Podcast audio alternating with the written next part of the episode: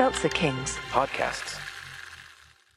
Hey, are you into werewolves, mad scientists, and a little bit of witchcraft? Then stay tuned for an all-new episode of Watts Corner. We're riding this train straight to the sun. Woo! Tune in to a classic episode of Watts Corner on the Seltzer Kings Network. Available on all podcast platforms. The following podcast contains. Wait. Are you saying what I think you're saying? What did you just say? Is that allowed? Fine, they didn't say. Explicit language.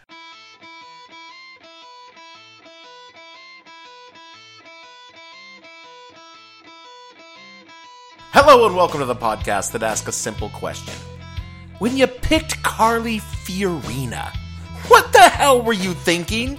I'm your host, Dave Bledsoe, and this is a Friday, April 29th, 2016, going to the end of the line edition of the show, where we talk about the end of the Republican primaries and what it means for America. Spoiler alert, nothing good. Stay tuned! The What the Hell Were You Thinking podcast is brought to you by Desperation, a cologne for Republicans. Desperation combines the subtle sense of panic, despair, angst, and fear with a dash of flop sweat and unique aroma perfectly suited for the conservative Republican. Desperation comes in both men and women's formula because we know you're not comfortable with the term unisex. Desperation, when all the cards are dealt and you're holding a losing hand, hide it well with the scent of desperation. Also, try our companion scent, Humiliation, for when the stink of failure just needs to be disguised. If you would like to sponsor the show, slap on a dash of desperation and feel like the loser you are. Dear Lord Jesus, I do not often speak with you and ask for things, but now I really must insist that you help me win the election tomorrow, because I deserve it and Paul Metzler doesn't, as you well know. I realize that it was your divine hand that disqualified Tammy Metzler, and now I'm asking that you go that one last mile and make sure to put me in office where I belong, so that I may carry out your will on earth as it is in heaven. Amen. This week, the East Coast media elites ruining America ruined America by naming Tuesday's primary the Acela primary which didn't even mean anything to like 90% of the country. They've got no freaking idea what an Acela is. It's a train, by the way, and which none of you ride. Still, it was better than calling it Super Tuesday 22 Election Boogaloo, which is what I was calling it. And woof, that joke is so old. When it was first told, the Dead Sea Scrolls were just getting sick. The hell did that come from? Eh, never mind. You might have heard that Trump not only won, he. Wait, Gavin? Were you just planning on running the same lame ass jokes we used last week about mules and ginger kids? You were, weren't you? Swear to God, I'm going to fire you. Swear to God. Let's just say that Trump's victories were as impressive as he likes to intimate his penis as being. But the takeaway from this week's voting is simple, and I'm just going to quote Slate's stellar chief political correspondent and my Twitter buddy Jamelle Bouie. Say it again. Donald Trump is the Republican Party's nominee for President of the United States. Take it in. Meditate on it. Roll it around on your tongue. Remember the taste notes, the acrid weirdness of it. It's important never to let that sentence feel normal. According to most counts, Trump has 950 to 990 of the 1,237 pledged delegates he needs to secure the nomination heading into the next round of voting, with a huge haul coming in California and New Jersey. For all practical intents, say it again with me Donald Trump will be the Republican Party's nominee for president of the United States of America. And you may say to yourself, my God, what have I done? This is not to say that Ted Cruz is going gentle into that good night he plans on. Rage. Rage against the dying of the light. He and the third guy, who no longer actually merits naming, hereafter referred to only as third guy, inked a pack early in the week to stop Trump. Well, inked might not be the words, nor would pact be a word that I would use. They more like made a gentleman's agreement, although I wouldn't think of either of them as gentlemen. An agreement is not really correct either. I guess it was more like a, a tacit understanding that third guy would cede Indiana to Cruz, and then he could concentrate on some states out west that don't even matter anymore. And they did this because. We named the dog Indiana. Gavin, your drops don't even make any sense. They named the dog. What does that have to do with an election? I, so, I can replace you. There are like 12 script monkeys upstairs dying for your job. And I guess that dog is basically the last best hope to derail Trump from reaching 1237, and Cruz is the only one who's competitive enough to maybe, sorta, kinda do it Maybe? One should not infer that third guy is ceding the dog to his rival, or that he has insinuated that anyone should actually vote for Cruz in Indiana. Indeed, this tacit under grease standing basically fell apart because third guy stabbed Cruz in the back within seconds of making it, and then Cruz grabbed him, ripped his jaws open, and shoved his ovipositor down his throat. But that's Republican politics. The upshot is vote for whoever you give. Give I I don't give a shit. All right, I'm just done. Because where the real drama is unfolding is over in Camp Calgary. Rafael has unveiled his secret weapon.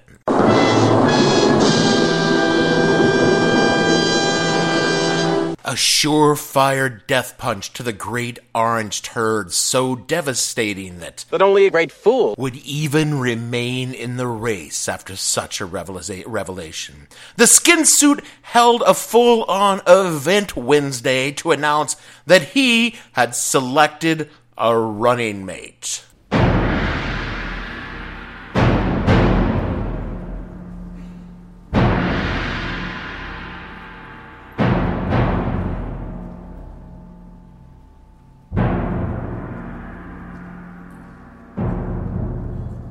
And that massive ace in a hole, the name that would strike fear into the tiny, shriveled heart of Trump and turn hordes of Trumpers to cruisers, would be Carly Fiorina.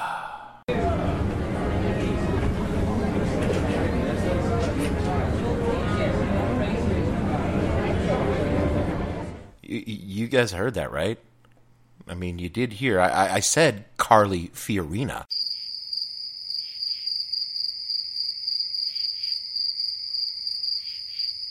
Clearly, you do not know what a force of nature this choice is. Carly is. Carly is, uh. Well, I guess she's a businesswoman. Somehow managed to take two of the largest computer manufacturers, merge them together, and then ruin them both. That's right. After taking the helm of Hewlett Packard in 1999, the first woman to run a top 20 tech firm ever, she merged with Compaq and then drove both companies over the cliff like a car chase finale in a 70s action flick.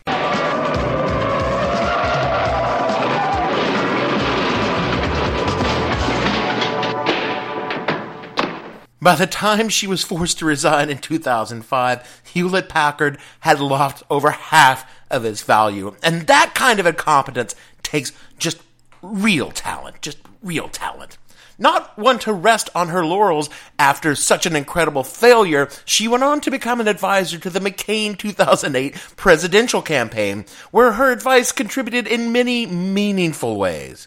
Now, I'm not saying because I wasn't there that she played a role in the vice president selection, but when you're dealing with the kind of mind that ruins a multi billion dollar corporation, you just gotta wonder. After the ignominious defeat of McCain 2008, Carly knew her calling was to continue in politics, the refuge of a failure. She mounted her only successful political campaign for the Senate in California. Well, successful in that she won the Republican nomination, but not so much successful in actually winning the seat because the incumbent Barbara Boxer whipped her ass to the tune of about a million votes. Damn! Yeah. Not good, Bruno and definitely not for sharing. So, what could one possibly do when you've failed like Carly had so dramatically failed? Well, if at first you don't succeed, fail, fail again by running for president. You might remember Carly from the children's table debates this year and her brief stint with the grown-ups where she ding- distinguished herself by what some were calling a sick burn on Donald Trump. I think women all over this country heard very clearly what Mr. Trump said. That's a sick burn?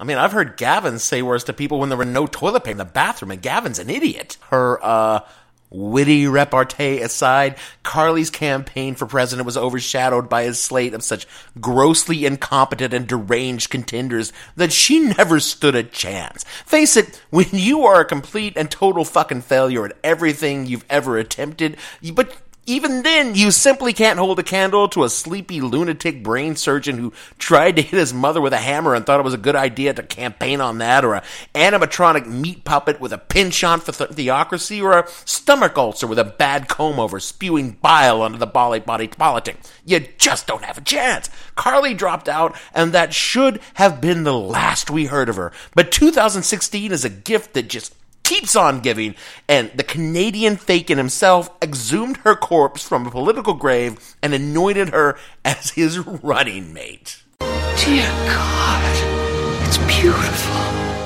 Rafael Theodore Cruz, a man who former Speaker of the House and wearer of the orange tint himself, John Boehner, referred to this week as Lucifer in the flesh, saying, I've Democrat friends and Republican friends, and I get along with almost everyone, but I've never worked with a more miserable son of a bitch in my entire life. Oh, that was way harsh, Tai. And that miserable son of a bitch chose Fiorina for, for I honestly have no fucking clue why he chose her. She brings nothing to the campaign. She can't help it in Indiana. She will actually hurt him in California, where she's regarded with the same sort of warm affection usually reserved for a dinner party guest who shows up, takes a shit in your toilet, and leaves it unflushed for the next guest to find. Oh, now that is just. I guess maybe it was because all of her hard work elevating another first term senator to the presidency, but I would have to point out that all of her work was actually for his opponent. No, the only reason that I can see him doing this is that it makes news. I mean, hey, picking a totally incompetent running mate for shock value has never blown up in anyone's face ever before. Right wing and bitter clinging proud clingers of our guns, our God, our, and our religions and our Constitution tell us that we're not red enough? Yeah, coming from the establishment. For her part, Carly seems to have accepted her role as spear carried for the maple syrup one, disavowing the actually only true things she said during her entire presidential campaign, like Ted Cruz has no chance of beating Hillary in the general. He doesn't.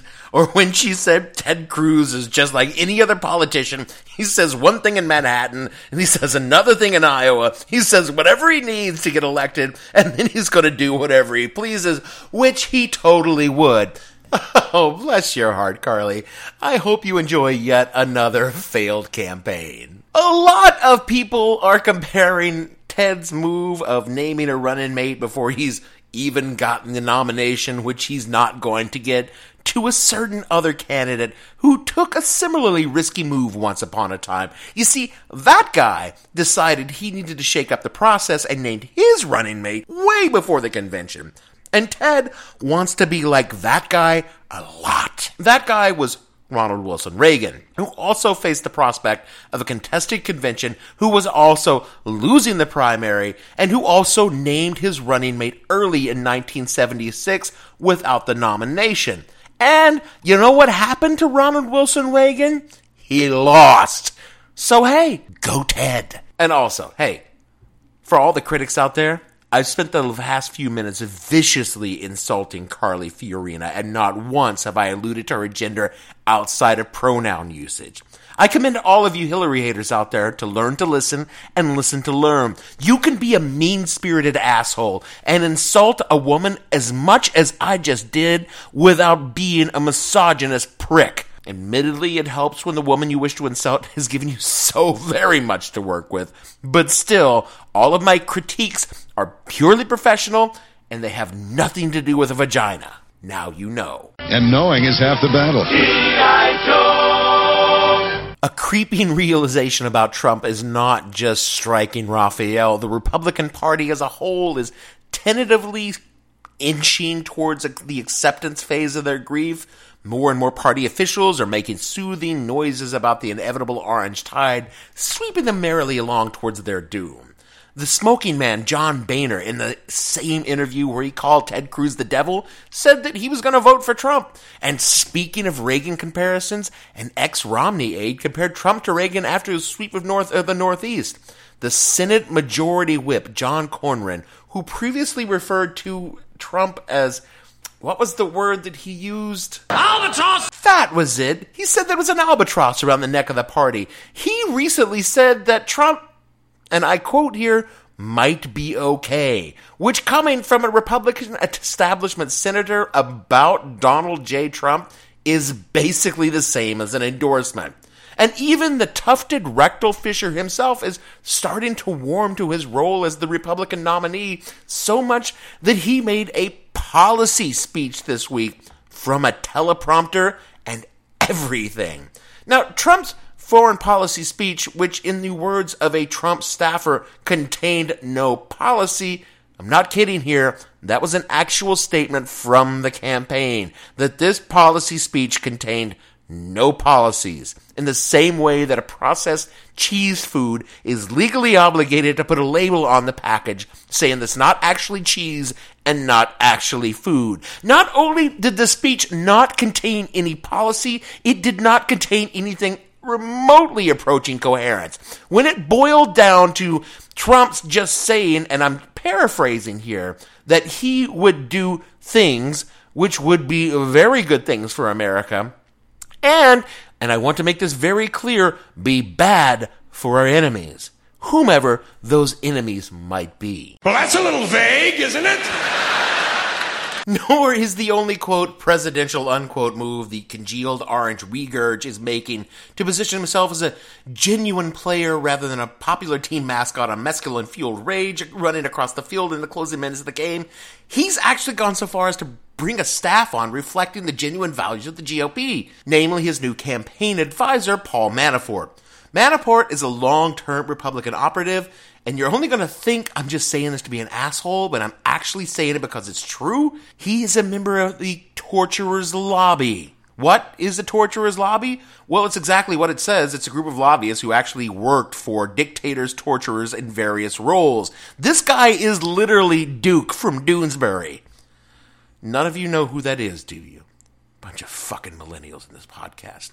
The Manafort firm had close ties with the Reagan and first Bush White Houses, and then went on to represent criminals, murderers, rapists, despots, in another case of one's government job directly translating to a higher paying gig in the, in the private sector. Manafort has worked to bring a veneer of professionalism to the three ring shit show that is the Trump campaign, hiring staffers who've done crazy things like work for political campaigns and set up field offices in states whereas Trump before was essentially just running things by the seat of his gilded pants. It was Manafort that brought in the little touches like teleprompters and scripted speeches to try and keep the short fingered flatulence somewhere close to on message. And as we enter the final lap of the primary, it seems to be working. Trump is making mouth noises that to the ignorant, unwashed, glassy eyed masses who make up the majority of the American mainstream media sound presidential because that is the point in the campaign when he knows that it's over. He's got it, if not in the bag, it is at least in the cart and standing on the checkout. Does he need Indiana to seal the deal? Not so much, but it would be better if he bagged the Hoosier State and he got fucking Bobby Knight, who is some sort of corn god worshipped out there, to endorse him so it could happen. Outlander! Outlander! Outlander! But chances are good that Trump will do well if not outright win California, and roll into Cleveland like Drew Carey in a lowrider, caddy with bass thumping and hoochies wriggling on the hood, with well over a thousand delegates and probably just a few delegates shy of that magic number. So when faced with the glory of his huge lead and the general fear of fracturing the party by bucking the will of the voters, the Republicans will anoint him with the title he craves so much Republican nominee for President of the United States. Again, roll that around your tongue for a minute. Savor the flavor. and then commence projectile vomiting from now through November. You're welcome. I know that some strange shit could still go down between now and then, but seriously. Hey, stick a fork in me.